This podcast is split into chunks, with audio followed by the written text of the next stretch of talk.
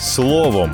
Про найважливіше на ранок 23 вересня 2021-го. Про замах на вбивство помічника і друга президента. Про те, чим закінчувалися обіцянки українських політиків когось покарати і посадити. Про виокремлення початкової школи та дитсадків з загальних карантинних правил, примусову вакцинацію, посилення відповідальності за підроблені ковід-документи та про країни, які схвалили третю бустерну дозу вакцини для своїх громадян. Головні новини та аналітика від слово і діло. 22 вересня невідомі обстріляли автомобіль Сергія Шефіра, першого помічника президента України Володимира Зеленського. Інцидент стався під Києвом. Про це повідомила прес-служба Нацполіції. Близько 10-ї години ранку, неподалік від села Лісники, була обстріляна машина першого помічника президента Сергія Шефіра. В автомобіль потрапило більше 10 куль. Поранений водій, сказано у повідомленні. Пізніше стало відомо, що водій Олександр Іванько, який постраждав під час інциденту, перебуває в стабільному стані. Загроз для його життя немає. Володимир Зеленський, який в той момент перебував у США, прокоментував подію і заявив, що пов'язує замах на свого помічника зі змінами в державі. Це одна з версій скоєння цього нападу. Глава держави додав, що до цього нападу ймовірно можуть бути причетні групи, які раніше контролювали процеси в Україні. Як буває після резонансних злочинів, чиновники і політики починають обіцяти обов'язково знайти винних. Прес-секретар президента Сергій Никифоров після інциденту заявив, що виконавець замаху, замовники і спільники не уникнуть покарання. А генеральний прокурор Ірина Венедіктова сказала, що правоохоронці роблять все можливе, щоб встановити зловмисників.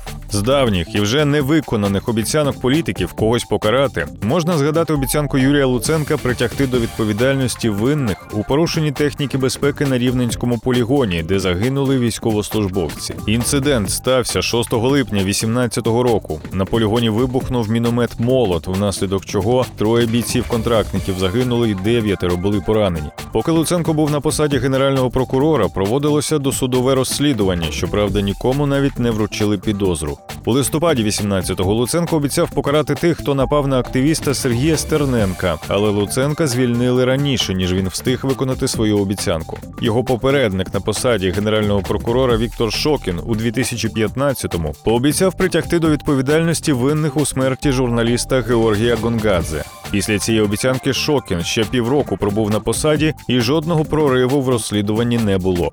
Мер Одеси Геннадій Труханов у вересні 17-го заявив, що всі винні в пожежі в дитячому таборі Вікторія понесуть відповідальність. Тоді нагадаємо, загинули троє дітей. Суд відсторонив від посади директора табору, засудив до умовного терміну виховательку. У 19-му році група міжнародних експертів провела комплексну незалежну пожежно-технічну і будівельну експертизу табору. Експерти вказали на значну кількість порушень у зведенні будівель. При цьому всі посадові особи Одеської міськради, яких після пожежі усунули, повернулися на роботу. У слідства немає претензій ні до тих, хто реконструював табір, ні до тих, хто приймав заклад в експлуатацію. Антон Гращенко у 2017 році запевнив, що за вбивство п'яти правоохоронців в княжичах винним буде винесено судовий вирок. Зазначимо, що він тоді був нардепом, і виконання цієї обіцянки було не в його компетенції. До дисциплінарної відповідальності за те, що сталося, поліцейських притягнули, але вироків у справі не було. Більше того, деякі фігуранти ще й отримали нові посади. Детальніше про обіцянки покарати чи посадити когось, та про те, чим ці обіцянки закінчувалися, читайте у нашому спеціальному матеріалі на тему на сайті та в телеграм-каналі. Нагадаємо, раніше слово і діло окремо досліджувало, кого і за що обіцяв посадити президент Володимир Зеленський.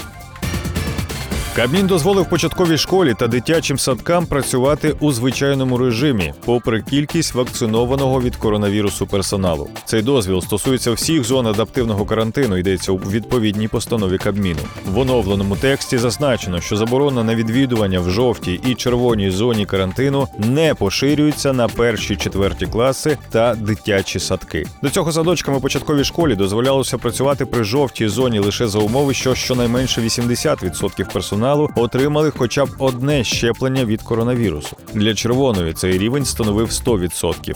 Тепер ця умова для початкових класів і дитячих садків не актуальна. А ще в МОЗ пообіцяли підписати наказ про обов'язкову вакцинацію від коронавірусу для працівників навчальних закладів та чиновників. Про це повідомив прем'єр-міністр України Денис Шмигаль. Пропонуємо розпочати впровадження обов'язкових профілактичних щеплень від COVID-19, зокрема для працівників закладів освіти, міністерств та інших центральних органів виконавчої влади та їхніх структурних підрозділів, а також місцевих державних адміністрацій. Повідомив на засіданні уряду міністр охорони здоров'я Віктор Ляшко.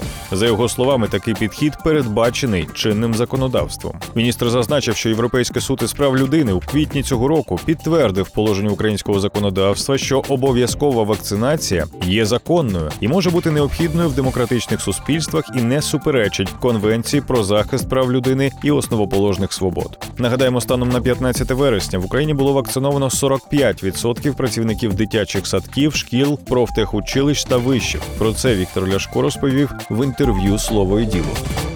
Також Кабмін пропонує посилити відповідальність за підроблення ковід-документів. Уряд підтримав законопроект про внесення змін до кримінального кодексу щодо відповідальності за підроблення документів про щеплення. Для тих, хто свідомо використовує підроблені документи, передбачено штраф від 17 до 34 тисяч гривень або обмеження волі на строк до двох років. Штраф у 68 тисяч гривень або позбавлення волі на строк до двох років з позбавленням права обіймати посаду на 1-3 роки. Пропонується передбачити для лікарів, які свідомо вносять неправдиву інформацію про щеплення. За підроблення таких документів із метою ще й розповсюдження передбачено 170 тисяч гривень штрафу або позбавлення волі строком до трьох років. Нагадаємо, із 23 вересня Україна переходить у жовту зону епідемічної небезпеки. Вакцинованим українцям за жовтого і навіть червоного рівня обіцяли менше обмежень і певні бонуси. Між тим, 15 країн світу вже щеплять населення бустерною дозою препарату проти коронавірусу. Насамперед, це стосується людей з груп ризику та осіб похилого віку. Серед найближчих країн сусідів бустерну дозу отримують громадяни у Чехії, Угорщині, Словенії та Туреччині. У МОЗ Чехії зазначили, що записатися на третє щеплення можуть усі охочі, але пріоритет надаватимуть людям від 60 років. Із 20 вересня в Італії третю дозу препарату проти COVID-19 можуть отримати лише люди з ослабленим імунітетом, пацієнти з онкозахворюваннями та люди після трансплантації органів. В Ізраїлі стверджують, що третя доза ковід вакцини захищає від штаму Дельта, тому там також запровадили таку можливість. У Великій Британії бустерною дозою вакцинують людей віком від 50 років та осіб з груп ризику. У Франції третьою дозою щеплять тих, кому за 65 і тих, в кого ослаблений імунітет. У Сполучених Штатах теж вважають, що для повної вакцинації проти коронавірусу потрібно зробити три щеплення. Водночас у ВООЗ закликають зачекати із бустерною дозою і поділитися вакциною із бідними країнами. У МОЗ України кажуть, що наразі робити бустерне щеплення не планують. Які ще країни роблять або готові робити третє щеплення проти COVID-19, дивіться на нашій інфографіці на сайті. Більше цифр, більше фактів, матеріалів і аналітики знаходьте на слово діло.ua.